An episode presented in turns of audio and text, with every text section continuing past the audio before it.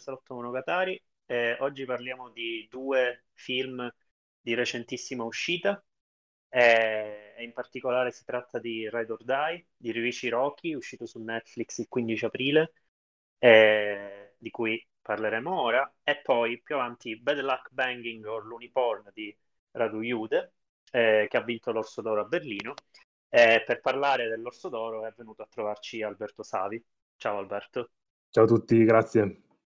Allora, eh, iniziamo eh, da Ride or Die. Eh, allora, Ryuichi Rocky, faccio un breve intro, poi insomma vediamo un po'. Eh, Ryuichi Rocky è attivo eh, dagli anni 80, dal 1982, e viene dal, dalle fila del Pinkueiga, quindi eh, il genere, diciamo, softcore giapponese, eh, tra l'altro con titoli oggi abbastanza eh, discutibili, tipo sexual abuse, the rape, tutte queste cose. Quindi comunque è, è vabbè, non per forza discutibili, però insomma certamente, certamente era un modo di far cinema che, di cui Dario sa sicuramente più di me e che è contestualizzato bene al suo periodo. Tra l'altro sospetto anche che gli anni Ottanta fossero comunque una fase avanzata per il Pinkuega. In ogni caso, poi eh, molto presto, mh, mm, tipo pochi anni dopo, fine anni Ottanta, lui cerca di, di, staccarsi un po' da quel mondo e di cominciare a fare cinema eh, narrativo in cui però la componente sessuale fosse sempre diciamo, protagonista eh, a livello tematico ma anche estetico evidentemente. E ehm, lentamente ha cominciato ad essere riconosciuto sia in Giappone eh, lo dicevo poco fa Paolo il cinema Junpo che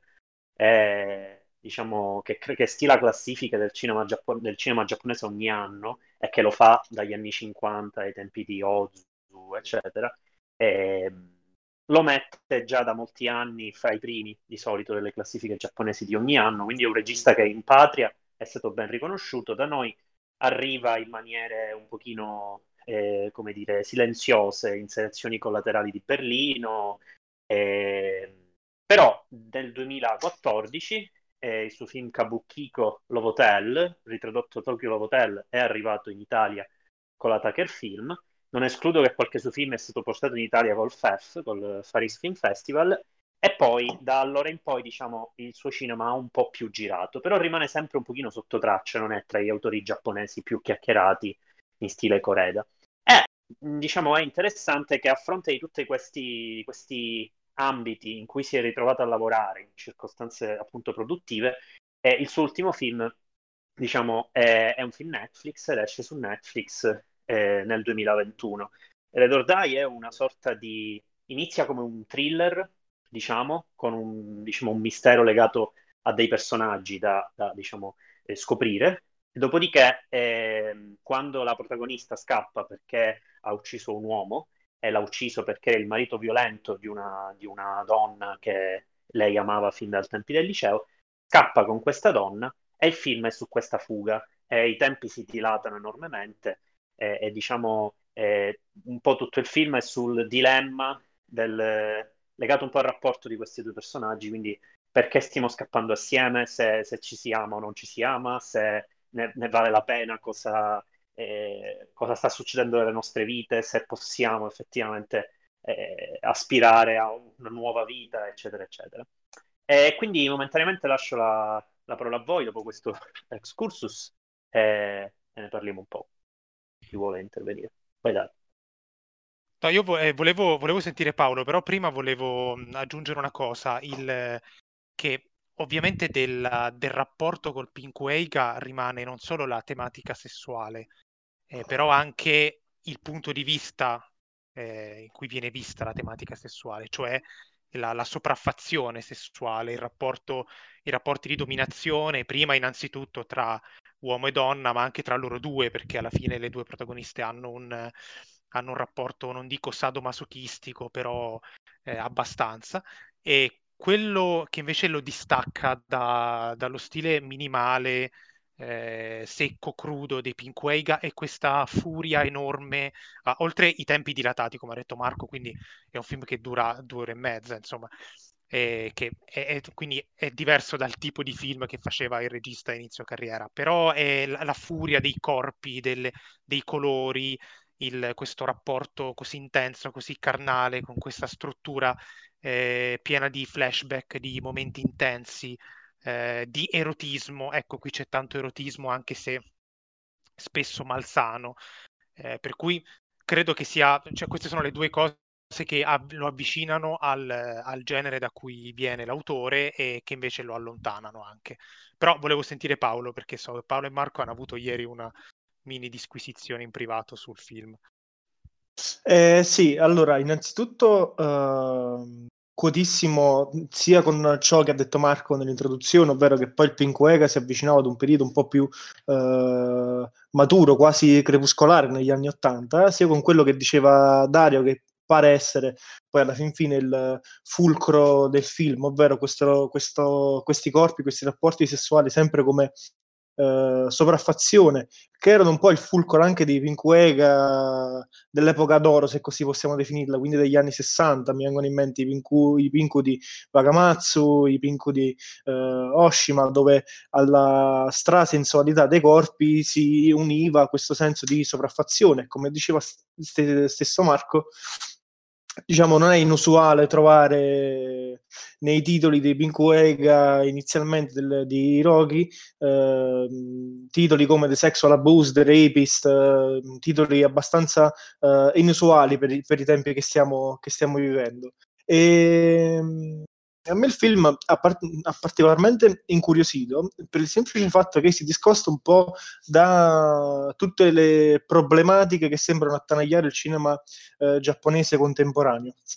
Forse è perché il regista comunque eh, è un regista che parte da lontano, dagli anni Ottanta, e quindi non nasce, con, non nasce nel, diciamo, nel, ventunesimo, secolo come artista, però eh, non soffre dei manierismi eh, del cinema contemporaneo come potrebbe essere un cinema di Coreda, ma soffre di tantissime cose. Una di queste è per esempio i tempi dilatati,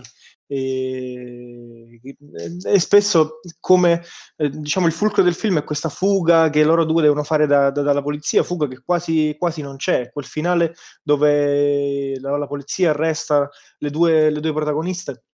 Sembra quasi volerci ricordare che poi in realtà eh, il film comincia per uno scopo e eh, si sviluppa tutt'altro, si sviluppa appunto con il rapporto di queste eh, due ragazze, che è un rapporto in realtà anche abbastanza violento perché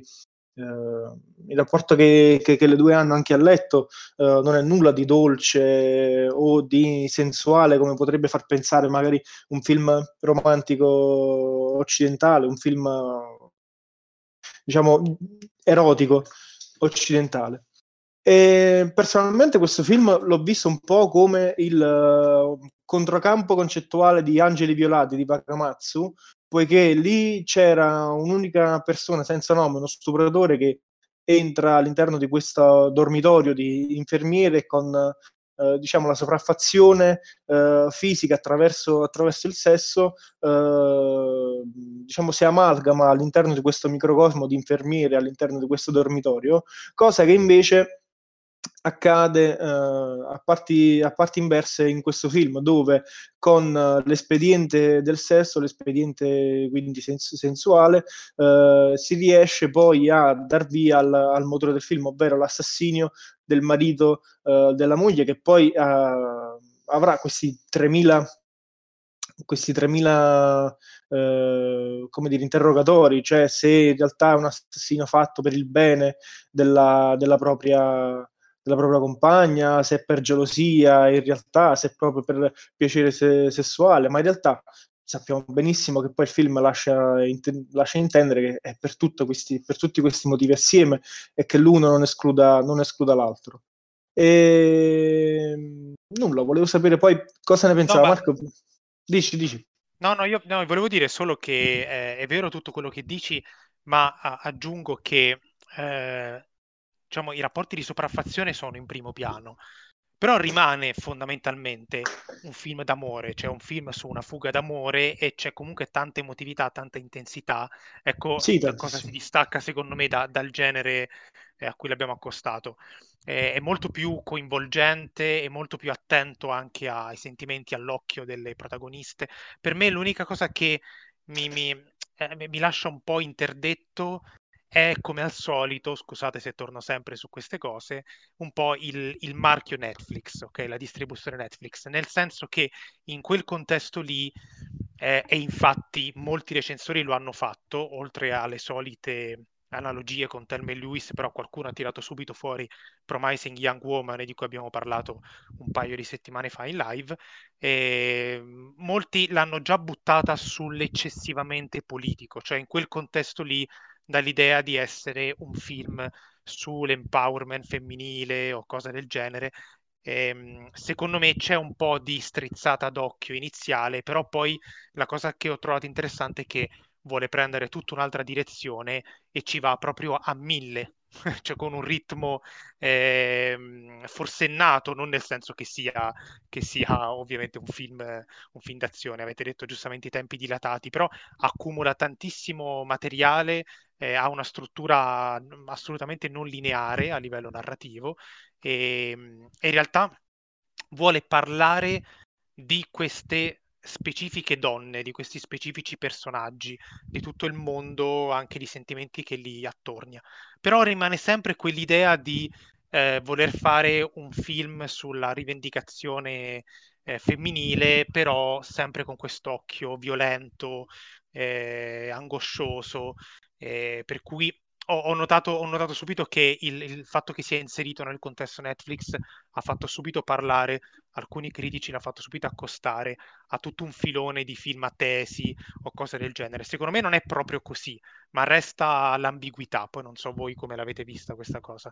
Sì, eh... tra l'altro... Vai, scusa, scusa, un attimo Marco, faccio sì, questo sì. mezzo intermezzo. E, tra l'altro è molto particolare se inserito nel contesto, nel contesto Netflix, appunto, anche perché eh, il colosso americano sta facendo questa opera di eh, restaurazione del Pink Wega Uh, cioè tenta in tutti i modi di rianimare questo corpo morto, de, questo corpo morto del genere che ormai sembra essere uh, desueto, tanto che lo stesso Hiroki comunque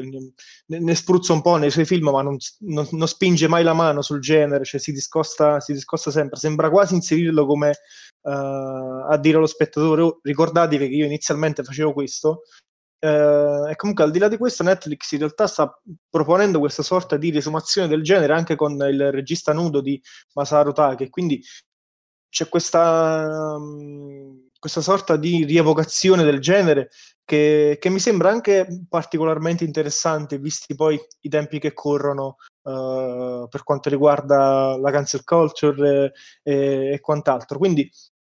io auguro a Netflix di riuscire eh, nel, nel, recupero di questo genere, nel recupero di questo genere, ma anche per capire come potrebbe inserirsi un filone così forte, così divisivo in un diciamo in, in, un periodo dove il contraddittorio sembra essere quasi sparito, spa, sparito Beh, ammorbidendolo, ammorbidendolo. Eh, sì. Sì, sicuramente. Cioè, plausibilmente, plausibilmente. Vai Marco. Sì, molti commenti più superficiali si trovano online sul, eh, sull'appropriazione indebita di un regista uomo rispetto a una storia di un amore lesbico, al solito, c'è veramente... Me, questa eh, non l'ho letta, diciamo, meno male, questa non l'ho letta. Sì, ma è pieno. Eh, allora, eh, non è un, un caso che lui parli di protagoniste femminili, io avevo già visto alcuni film, ne ho visti altri di recente, quindi non riesco a non proiettarlo un attimo in, in, pezzi della sua carriera, perché comunque ha fatto 57 film, quindi non li ho visti tutti, chiaramente. E, ehm, ora, lui ha sempre prediletto personaggi femminili, ha sempre cercato di, di scandagliare eh, il problema eh, sessuale in Giappone. Eh, a volte io ho avuto la sensazione dai suoi film più recenti, eh, Tokyo Love Hotel e Side Job in particolare, che fosse molto su misura di uno sguardo superficiale occidentale rispetto all'Oriente, quindi pure lui si, fosse, si sia un pochino eh, ammorbidito lui stesso, ecco. Infatti ho la sensazione che in realtà l'approdo a Netflix sia molto più naturale di quello che sembri, per come lui si sta ammorbidendo e forse, detto in maniera un po' più cattiva, invecchiando. Eh, perché se guard- si guardano invece i film di inizio anni 2000, eh, ma in generale degli anni 2000, eh, Vibrator è uno dei più famosi, del 2003, lui è, diciamo, tentato un po' di più dal mondo del cinema indipendente occidentale, quindi in- fa qualche invenzione eh, di montaggio, eh, per cercare di raccontare personaggi sempre femminili e sempre con delle difficoltà relazionali o che in generale spesso hanno, eh, devono affrontare un passato opprimente eh, facendo delle scelte eh, ancora più opprimenti nel loro presente. Eh, addirittura c'è un suo film del 2000 che parla di una ragazza che stalkera il suo vicino di casa di cui è ossessionata rovistandogli nella spazzatura. Quindi ha questa, questa, questo approccio molto poco eh, moralistico e sempre pochissimo, ehm, diciamo, bacchettone rispetto a comportamenti, tra virgolette, anomali, abbastanza anomali, e si può dire, eh, in termini sessuali e relazionali di queste sue protagoniste donne. Quindi comunque lui ha questa particolare sensibilità. Io ho la sensazione che posso essere d'accordo sull'assenza in Ride or Die dei classici errori del cinema giapponese contemporaneo in termini di manierismo, nel senso che è vero Coreda eh, può dar quella sensazione, sono abbastanza d'accordo. Eh, in effetti può darla a volte anche Sion Sono, con tutto che comunque è un discorso diverso. Eh, per Ryushiroki parlerei molto più specificatamente di maniera all'interno del suo stesso cinema, cioè ha un modo lui di girare che spesso è fatto di, di camera a mano molto instabili, poi negli anni zero due, del 2000 lui era ossessionato con il digitale, anche più grezzo, granuloso, quindi questo film molto pulito, molto al neon, a cui in realtà arriva con naturalezza questi film degli anni 10 che sono molto più ripuliti rispetto ai precedenti e, diciamo, a me ha dato proprio la sensazione che ammanierarsi fosse il suo modo di guardare al, alla sessualità, in particolare femminile, come mondo, diciamo, oscuro e, e non, non, perfettamente afferrabile. Eh, per cui ho anche la sensazione, lui, eh, ho anche la sensazione che qui mi sia mancato proprio anche la sua presenza in scena, lui con questa camera a mano si, si, si, ripercorre gli spazi in cui si muovono i suoi personaggi. Qua c'è una discreta distanza e un discreto appiattimento anche di, di questo discorso. E, e, quindi io ho sofferto tanto sia la durata, banalmente, non è necessariamente un male di data i tempi, ma in questo l'ho un po' sofferto. E mi ha divertito l'inizio per l'ammiccamento a Gone Girl, a me è sembrata una citazione abbastanza esplicita, eh, però comunque è, è, diciamo all'occhio all'Occidente ce l'ha e quindi non è un mistero. E certamente c'è da apprezzare l'idea di, di, di, di, mettere qualche pulce nell'orecchio anomala, nel bene o nel male, rispetto a una narrativa che è quella del rapporto uomo-donna e de, de, de, dei rapporti umani in generale, eh, che sia un pochino eh, necrotizzata di per sé a livello di narrazione in Occidente. Quindi comunque in questo posso, posso apprezzare che è, un, che, è un, che è, uno sguardo diverso. Però devo dire che rispetto a, a, al suo percorso mi sembra molto, molto eh, vecchio come film, molto invecchiato, molto eh, pesante. Sì, sì, sì, sì, no, ma concordo, concordo assolutamente, ma poi tra l'altro, come dicevi tu, eh, è, è, un film che ha, che ha, i suoi difetti tantissimi, però eh, a me piace Uh, proprio il modo in cui, in cui, è brutto, cioè sembra strano da dire, però mi piace il modo in cui è brutto perché è un brutto diverso da, uh, le brutture de- di altro cinema contemporaneo eh, giapponese, che poi in realtà non sembra del cinema contemporaneo giapponese, ma sembra del cinema contemporaneo coreano. Cioè si sta andando sempre più verso questo, questa sorta di appiattimento di canoni, di canoni estetici. Cioè vedere girare Bong Joon-ho e vedere girare Koreda ti sembra quasi di, di, di, sta, stare lì a vedere gli stessi film. Quindi eh, ben vengono i film brutti di di Rocky come Rador Dai, ma come così ben vengono i film brutti di, di, di Shimizu, eh, che abbiamo, abbiamo, visto comunque al Far East, eh, sia negli anni passati, ma molto probabilmente anche quest'anno. E, ehm, sono degli autori che tutto sommato, nonostante abbiano fatto qualche film decente, Hiroki Shishi Mizuno, eh, si inseriscono comunque in un contesto dove tentano di eh, ridare un po' di, di, di, forma, di maniera a questo cinema giapponese che si sta sempre più, eh, cinema giapponese contemporaneo, che si sta sempre più amalgamando ai circoli festivalieri europei e assomigliando sempre di più a un cinema coreano che eh, di sua volta somiglia sempre più a, a, a, tante cose tranne che al cinema coreano uh, alla Aung San Suu. Quindi questo, cioè, secondo me è importante che venga distribuito quindi su larga scala su Netflix, è importante che Netflix porti uh, altri film che siano belli o brutti giapponesi di questa risma, quindi con questi, eh, con questi canoni, con questi caratteri estetici ben precisi, eh, e quindi sì, questo. Poi non so cosa, infatti, cosa ne infatti va visto come, come, ha fatto Marco, cioè va visto in un percorso eh, artistico e professionale preciso, anche in un percorso di genere. E il mio, il mio dubbio era che invece venisse un po' usato, eh, vabbè che ormai, ormai parliamo sempre di critica, siamo diventati metacritici, eh, però insomma che venisse un po' usato per eh, per, per, una narrazione più ampia, per politicizzare alcune cose, per... in realtà mi è sembrato anche a me molto inserito in un suo percorso eh, personale, professionale, e, e quindi va, va, messo un po' nella lista di quei film, eh, di quegli autori, scusate, ai quali Netflix permette di continuare un proprio percorso più che fagocitarli, ok? Che sono pochi, ma sì, se vogliamo è un po'... in giù è un po' come The Forest of Love per Sion Sono, diciamo, ha concesso questo sì, spazio. Sì, sì. Soltanto che appunto Sion Sono ha, ha, un impatto molto più diretto eh, su, sugli appassionati, Hiroki è un pochino più laterale, però nel senso non per questo è più strano Hiroki, anzi Hiroki possibile è più, è più ha, ha, cose più ordinarie rispetto ad altri registi. E in questo in realtà è bello, cioè un regista giapponese che non deve per forza fare follie o assomigliare ad Ozu per, per, cercare di essere visto in Occidente non è male comunque. Quindi, no, no, no, affatto. Anzi, per questo dicevo che, che, che, mi piace il modo in cui il film è brutto, cioè apprezzo proprio le bruttezze. Sì, sì posso, posso capirlo, posso capirlo. Infatti. E poi un, un, un'ultima cosa, poi eh, cioè vorrei lasciarvi con questo punto, con questo punto interrogativo che poi in realtà eh,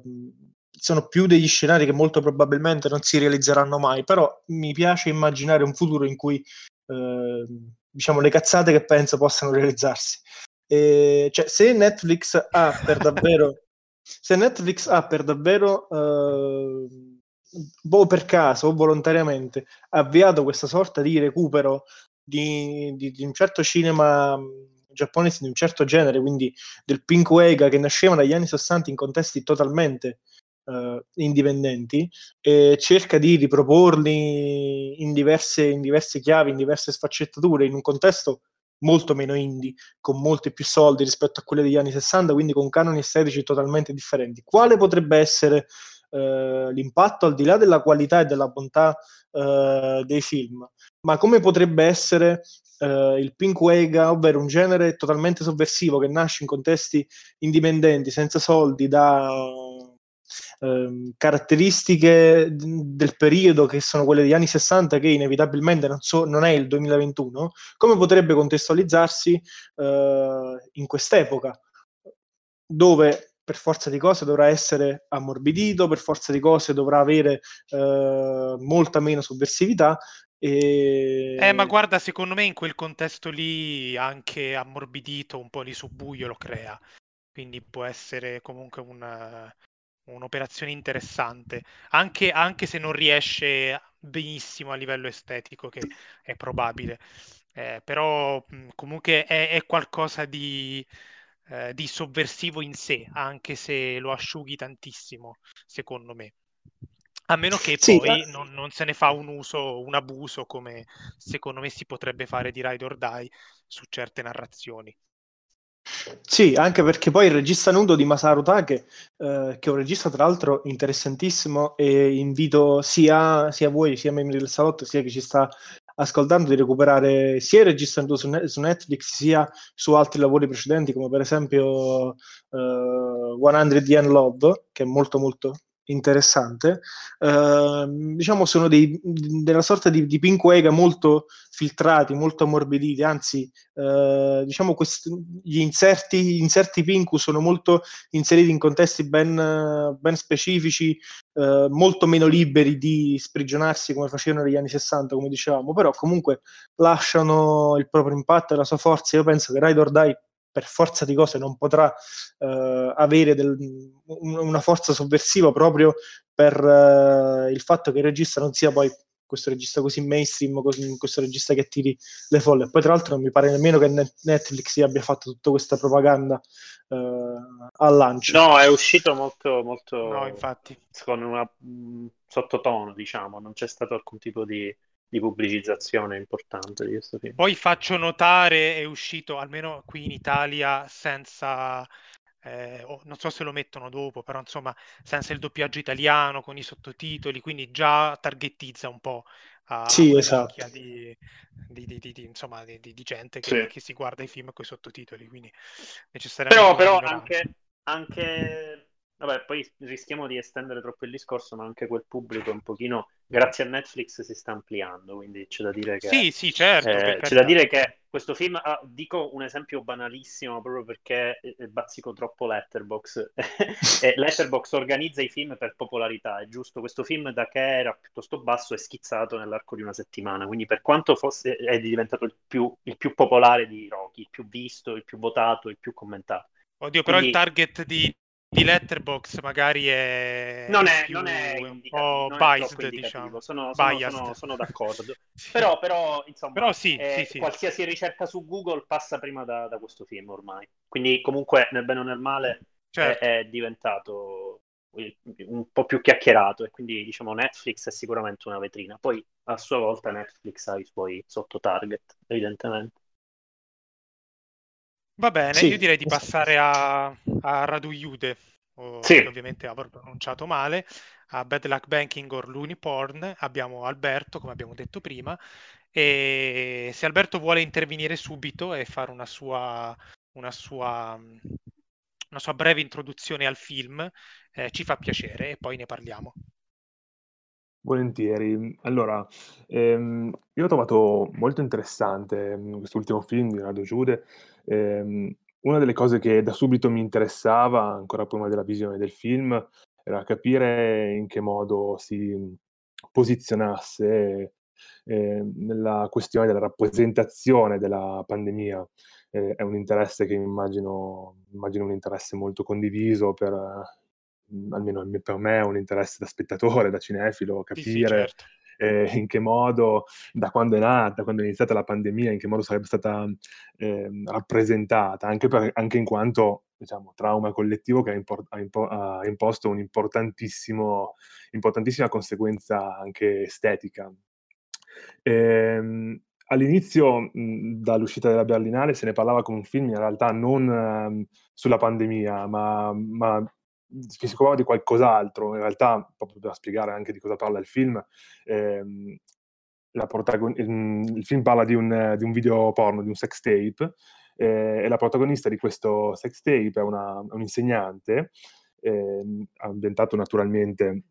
eh, in Romania, a Bucarest. Ehm, il video finisce in maniera senza il consenso della protagonista online, eh, lo vengono a sapere i genitori e gli insegnanti. Allora il film è organizzato in blocchi. All'inizio c'è il sex tape e poi dopo è diviso in tre capitoli. Eh, il primo capitolo è una camminata della protagonista per, di, per, tutta, per tutta la città di Bucarest. Il secondo ha le forme di un film saggio e il terzo è il, l'incontro eh, genitori insegnanti eh, nel quale si dibatte della questione e poi avrà un finale diviso al, anche lì altrettanti tre finali alternativi. La cosa che mi interessa e mi interessava capire vedendo il film ehm, in che modo si poteva, in che modo possiamo posizionarlo in quello che possiamo definire il rapporto tra cinema e pandemia. In questi ultimi mesi se ne è anche parlato molto, ehm, il, cinema, il rapporto tra cinema e pandemia si è spesso, si è spesso diciamo, ridotto oppure semplicemente limitato a, a, un racconto del lockdown, cinema e lockdown. Eh, diciamo che un cinema che si può eh, decodificare in vari, varie tendenze anche abbastanza prevedibili in un certo senso, eh, la presenza di solitudini, l'ambientazione in geografie domestiche, eh, un limitato rapporto con l'esterno, spesso limitato dagli sguardi, alle finestre, eh, oppure un'altra forma che noi rivediamo anche in questo film è quello del, del film saggio. La cosa che mi ha interessato e che trovo interessante è il um, rapporto, eh, se, noi, se, noi, prendiamo in, in, considerazione questo cinema del lockdown, mh, mm, se in, nei cortometraggi che si sono prodotti nella prima parte del 2020, ma anche in altri film, come mi viene a pensare Malcolm and Mary di Sam Levinson, eh, o anche esempi più, più popolari, come Lockdown all'italiana, per esempio. Ehm, a differenza di questi, eh, qui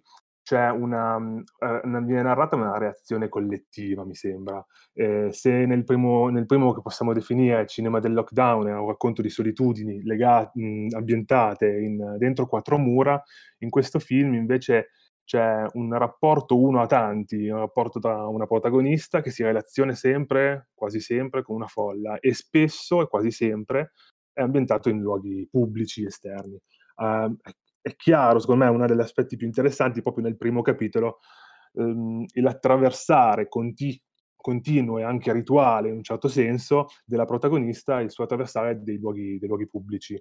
eh, che passano dalle piazze a supermercati, cinema, addirittura eh, bar, palestre, parchi giochi.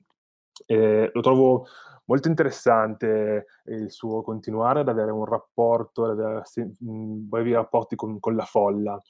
E, e un'altra chiave interessante, diciamo, di, soprattutto di questo primo capitolo, eh,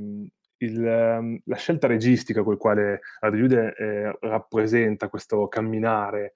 ehm, utilizzando in maniera una scelta registica sistematica, ovvero eh, una panoramica eh, per rappresentare ogni momento in cui viene inquadrata la protagonista. Eh, la segue da un angolo all'altro della, dell'inquadratura, da un angolo all'altro del raggio, di, di, del raggio della, della panoramica. Eh, la cosa che trovo interessante è che eh, mi sembra in qualche modo che dopo aver seguito la, la, protagonista, lo sguardo si perde sempre nel guardare luoghi della, della città. Eh, da un lato mi sembra un tentativo di riappropriarsi di un luogo pubblico che è quello che possiamo definire, come dicevo prima, il cosiddetto cinema del lockdown, o comunque proprio in relazione a un primo periodo di, di chiusura, mi sembra un tentativo di voler riappropriarsi di determinati luoghi pubblici. Poi, diciamo, mh, se pensiamo anche alla vena di impegno civile del cinema di Radio Giulia, mi sembra ancora più pertinente. Eh, allo stesso tempo mi sembra anche un tentativo di voler rappresentare uno sguardo del passante, del curioso, eh, soprattutto nella, nell'ottica della, della, della, diciamo, della, trama legata al fatto mh, di questo sex tape che compare online e in qualche modo è alla portata di tutti. E quindi uno, uno sguardo del passante, del curioso e anche del, diciamo, dell'utente. Questo ho trovato cosa, un aspetto molto curioso. Ma quello che dici è, è, è vero e secondo me eh, c'è anche, c'è anche un, una, un, mix di situazioni, cioè eh, è vero che eh, Radu Giude o Giude vuole parlare della collettività, ok? Innanzitutto perché lo fa in, da sempre nel suo cinema eh, e poi perché anche questo film non è certo un, il film sullo scavo psicologico di un personaggio, ma è invece una visione sociale di quello che accade ed è ancora più evidente nel secondo capitolo, ma anche nel terzo in realtà, eh, ed è un cinema del lockdown all'aperto, perché anche il terzo capitolo dove c'è il processo si svolge in un chiostro, no? mi sembra di, adesso non ricordo bene il luogo, però insomma è all'aperto. E, ehm, però nonostante questo è, è comunque una, una visione di solitudine eh, allora, la macchina da presa è verissimo che si muove eh, in questo ambiente, scruta eh, ogni dettaglio, eh, anche cose che riteniamo non potremmo ritenere non interessanti, inquadra, che ne so, la gamba di plastica di un manichino, poi una pianta, poi si sofferma sui brand, la Coca-Cola, il, il chioschetto di cibo biologico, cioè è questo sguardo che vaga e che si tiene sempre a, abbastanza a distanza rispetto alla, alla protagonista, quindi la schiaccia dentro un ambiente, ne fa notare quindi la solitudine e, e non solo, ma pensiamo a quello che significa il, anche dal punto di vista del contenuto, il suo vagare. Eh, cioè in qualunque altro periodo storico la, la, la vergogna di avere un proprio filmato eh, pornografico sul web avrebbe forse indotto la protagonista nell'attesa del, del processo a chiudersi in casa, no? nel, nel, pericolo di essere riconosciuta. E nella, in un mondo in cui si gira con la mascherina, questo pericolo non c'è, per cui lei in effetti è come se vagasse, mi viene da pensare, come se fosse sola eh, a casa, ok? Quindi vaga in questo, in questo ambiente, in questo universo in cui non è, eh, è improbabile che qualcuno riconos- la riconosca dal volto perché è coperto, eh, per cui è, è, una visione collettiva eh, ed è un lockdown all'aperto, però rimane comunque quella, quella, quello stigma di solitudine che accomuna quei pochi film che hanno parlato del periodo pandemico, eh, perché lei ha, ha, questo stigma sociale, ovviamente, perché eh, è, un, è, eh, Jude rappresenta proprio un mondo, un paese, in realtà la Romania, eh, veramente schiacciato dai tabù sessuali e quindi lei si porta questo stigma dietro e, e la stessa macchina da presa se ne tiene a distanza, un po' quasi, eh, non dico schifata perché poi c'è molta anche ironia in tutta la rappresentazione, eh, però se ne tiene a distanza e la, la, la rappresenta come sola in un ambiente eh, di, di, monadi, no? tutti con, con, la mascherina, tutti con... Infatti io non, non, ho visto molti film che parlavano del tema pandemico, eh, però anche io ho notato, cioè, ho, ho dedotto che fosse un elemento davvero importante in questo film, molto più di come l'avevano spacciato sia nel trailer che nelle, eh, nelle voci prima della, de, de, del rilascio. Io al solito la metto sul piano eh, estetico perché ho trovato il film eh, un incredibile calderone di tante cose, però nonostante ciò assolutamente non confuso, molto lucido. Vero, vero, eh, di, recente, di, recente, noi abbiamo parlato di Mankrog di Cristi Puio e ovviamente Cristi Puio è uno degli autori di punta del nuovo cinema eh, della Romania. Eh, Radio Jude si distacca un pochino da alcuni di questi registi come Puyo, Mungiu, eh, sì, Puyo e Mungiu sostanzialmente, eh, perché eh, la mette su un piano di impegno civile molto più esplicito, anche se pure loro due non la mandano a dire. Ehm, e diciamo quello che eh, scopro in questo film è che, è che avevo scoperto già con Uppercase Sprint l'anno scorso, eh, sempre di Jude, è che lui vuole spingere un po' alcuni di questi, eh, di questi assunti del nuovo cinema rumeno verso nuovi orizzonti. C'è proprio un'operazione quasi sistematica e ben venga, perché eh, anche quando un film di questi cerca di affrontare un teorema non tralasciando nessuno degli assunti, anzi dichiarandoli esplicitamente, sono un cinema politico, sociale, con delle intenzioni ben precise. Insomma, non è, è raro oggi che, che invece questo, questo, tipo di approccio si tende un pochino a camuffare. E, ehm, il, la scelta delle panoramiche per osservare la protagonista a me ha ricordato molto eh, quello che fa Puyu con le panoramiche in almeno due suoi film, eh, cioè eh, Aurora e l'altro è Sierra Nevada all'inizio. C'è quindi eh, la camera che scruta ma allo stesso tempo non sa bene dove guardare, segue più personaggi contemporaneamente. Qui c'è una sola protagonista, però la sensazione è che i motori siano veramente tanti. C'è un momento nel mercato in cui molti personaggi guardano in camera. Questa cosa mi ha ricordato molto quell'idea di, molto nouvelle di andars- andare sul campo e fare qualcosa sul campo perché si deve rappresentare il luogo e non ci sono filtri che reggano in questo senso. E quindi lui abbatte completamente i filtri. E quindi se nella seconda fase eh, diventa effettivamente un cinema, un c- cinema saggio, quindi eh, Nouvelle Vague, eh, più ne ha più ne metta, sempre però con un tono estremamente ironico e direi satira alla vecchia maniera.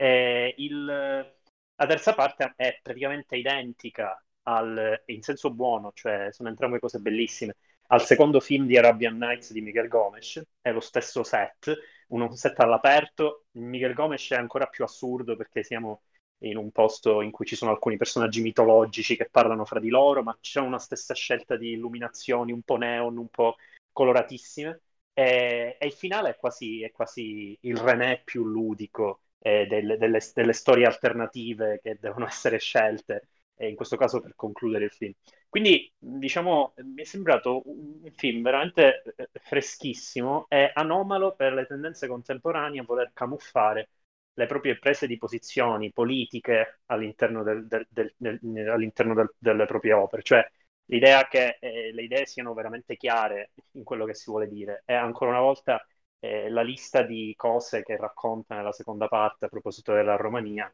eh, sembra esattamente la traduzione di, di, quello che si è visto nella prima parte. Cioè lui prima fa una lista di luoghi, poi fa una lista di cose, però il film si capisce che in realtà è lo stesso, cioè ha lo stesso ritmo, lo stesso tono. Eh, insomma, è, è veramente, veramente bello. Poi farà una lista di persone dopo nella terza parte. Tra l'altro, quindi liste a go-go.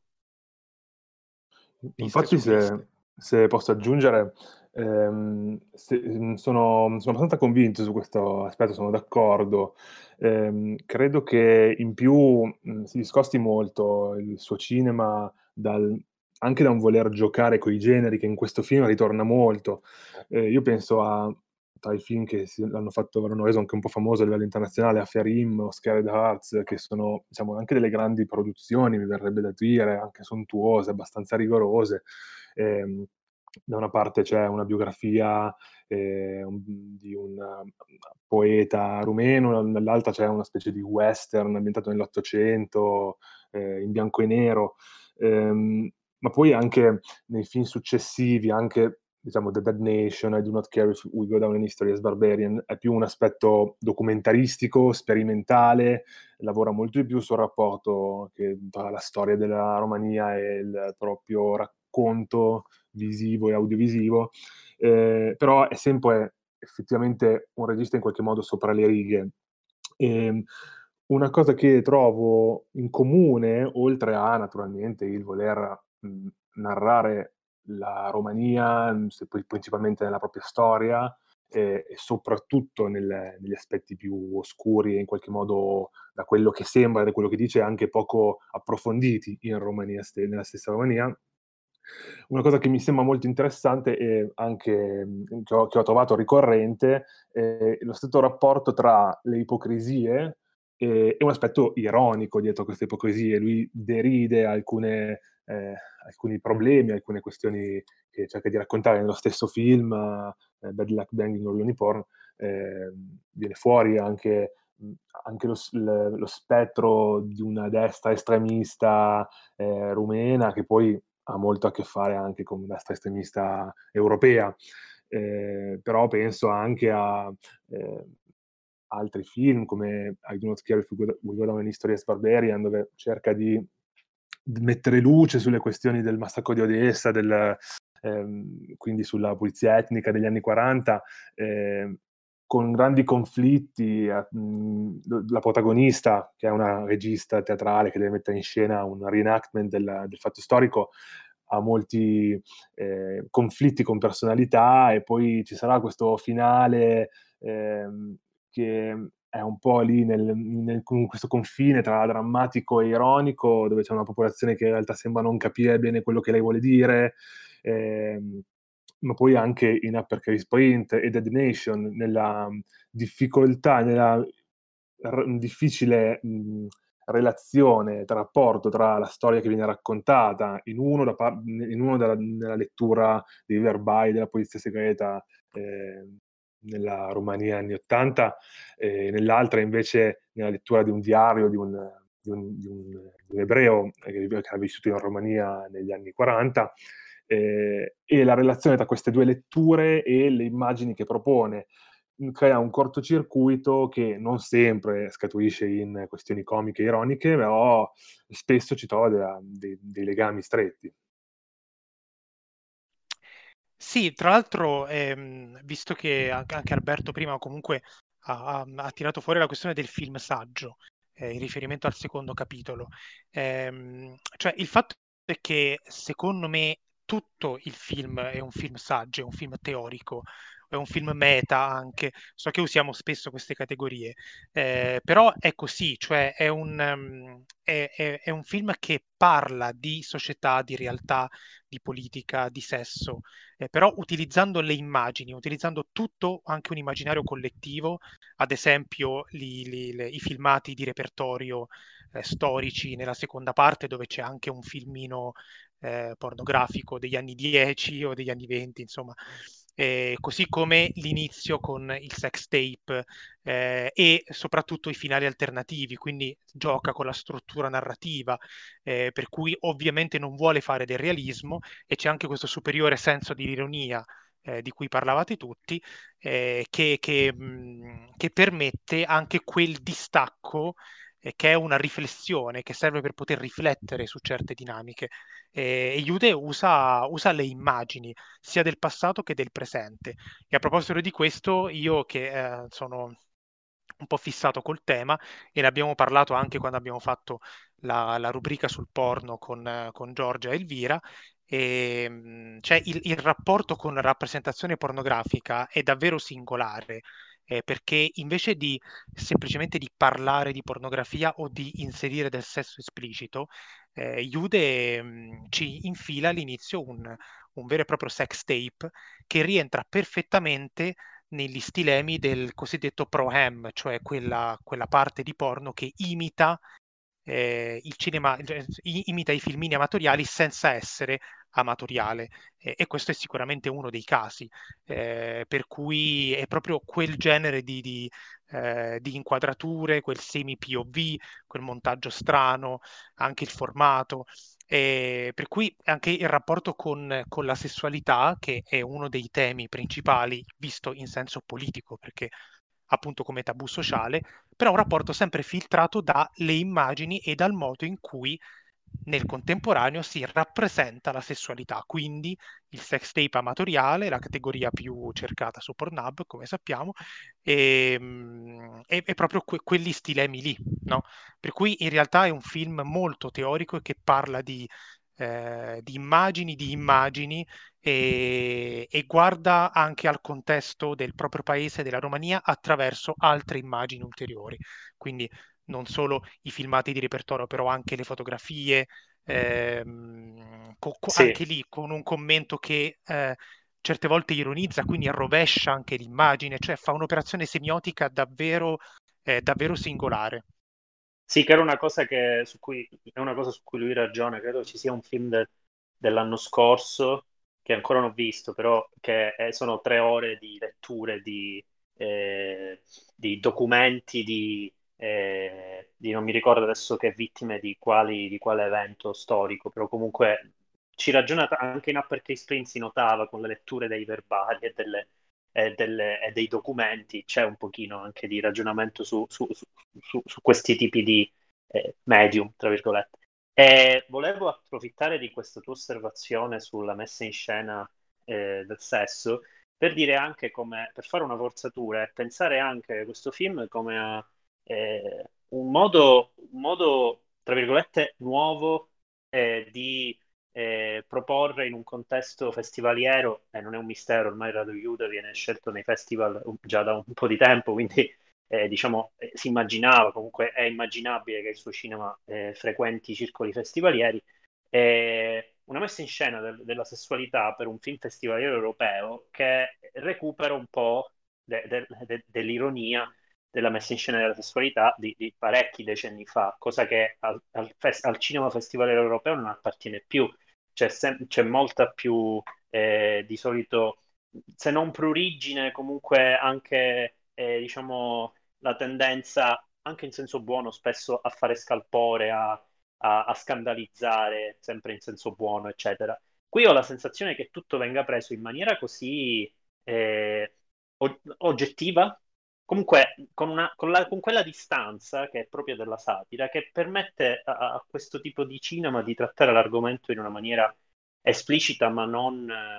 eh, ma con tutt'altro tono, ecco. E che diciamo a me può ricordare, se proprio vogliamo fare qualche saltone, eh, che so, la sessualità in Marco Ferreri, ok? Quel tipo di distanza lì. Eh, per cui, eh, insomma, anche in questo ho la sensazione si, si localizzi in maniera molto, eh, molto particolare e interessante nel cinema europeo oggi. Ecco, guarda, a rafforzare questo concetto che hai detto tu adesso, mi è venuta in mente nella terza parte, quando, quella del processo, quando c'è, un, c'è un'inquadratura esilarante su lei che guarda, diciamo, con gli occhi un po' abbassati, veramente da cane bastonato, mentre, mentre stanno proiettando il suo sex tape, c'è il vecchio che guarda, diciamo, da un lato, guarda interessatissimo il, il sex tape, lì proprio, non so, sembra quasi la, appunto lo, il regista che fa vedere in maniera più oggettiva possibile appunto il, il, problema, della, il, problema, il problema di come viene vista la pornografia nella società, la società che guarda lì proprio è, è, è, una scena veramente imbarazzante dal punto di vista di lei che infatti guarda eh, in maniera veramente eh, triste e, e, invece vedi proprio la, la, scena dal punto di vista lo, lo, spettatore la vede dal punto di vista più oggettivo possibile eh, mentre invece c'era il, dice, il pubblico che guarda in maniera pruriginosa, come dicevi tu. Esatto, cioè non c'è eh, eh, questa messa in scena della sessualità, non cerca la reazione eh di pancia dello spettatore, anzi, è, proprio la vuole affrontare sotto punti di vista molto più stratificati. non è, non è ricorrente. Eh, io ricordo lo scandalo che, che, che, che diciamo, destò l'Orso d'Oro di Berlino del 2018, che credo fosse Touch Me Not, eh, che metteva in scena atti sessuali fra persone deformi e con eh, problemi locomotori. E, e, ricordo che veramente destò l'impressione di tutti. Questo, eh, questo film, diciamo, eh, sembra, sembra, mettere un punto su, rispetto a questo approccio rispetto al, al, sesso del cinema festivaliero. Lo so che stiamo usando un po' di etichette, però a volte è inevitabile per, per fare un attimo il punto. Eh, no, non so se Alberto, Alberto voleva aggiungere qualcosa. Eh, no, guarda, sono abbastanza d'accordo con quello che dite. Eh, mi, mi, è interessato eh, un'ultima cosa, eh, alla fine, nei finali che lui propone, eh, suggerisce che l'ultimo in realtà è quello vero e mi, mi, ha divertito e mi ha incuriosito la, diciamo, la, fiducia che lui ha in questa finzione cinematografica eh, e poi nel vedere questa anche capacità dietro a un racconto che già da, da tempo è secondo me molto consapevole, maturo, anche una capacità e un, una, una, speranza in una, in un possibile anche apertura delle produzioni internazionali, non ce lo vedrai male per nulla. Comunque, eh, eh approfitto di ricordare, sì. visto che non l'avevo detto, che il film è, è, uscito con il mio cinema, quindi con questa iniziativa dei cinema, eh, diciamo con le piattaforme streaming eh, di far uscire film che sarebbero usciti al cinema. Quindi eh, uh-huh. comunque c'è da dire sì. che hanno fatto una scelta importante, eh, diciamo, a puntare a mostrare l'Orso d'Oro in un momento in cui è ancora più difficile che la gente veda un film eh, a pagamento in streaming, è ancora più difficile che pagare per un'esperienza in sala, quindi comunque è stata eh, una scelta interessante da parte della distribuzione. Certo, no, hai fatto bene a dirlo e visto che siamo in chiusura, io volevo ricordare che settimana prossima non va, eh, non va in onda, tra virgolette, la puntata del lunedì, che invece viene rimandata tra due lunedì, perché domenica 25 aprile facciamo una maratona live eh, su YouTube, seguendo tutta la notte degli Oscar, dal red carpet fino al premio al miglior film eh, per cui gli ascoltatori, la, la, nicchia fedele di Spotify si dovrà spostare su YouTube e gli altri invece ci possono seguire tranquillamente domenica. E la puntata 67, credo, la prossima, sarà invece tra due lunedì.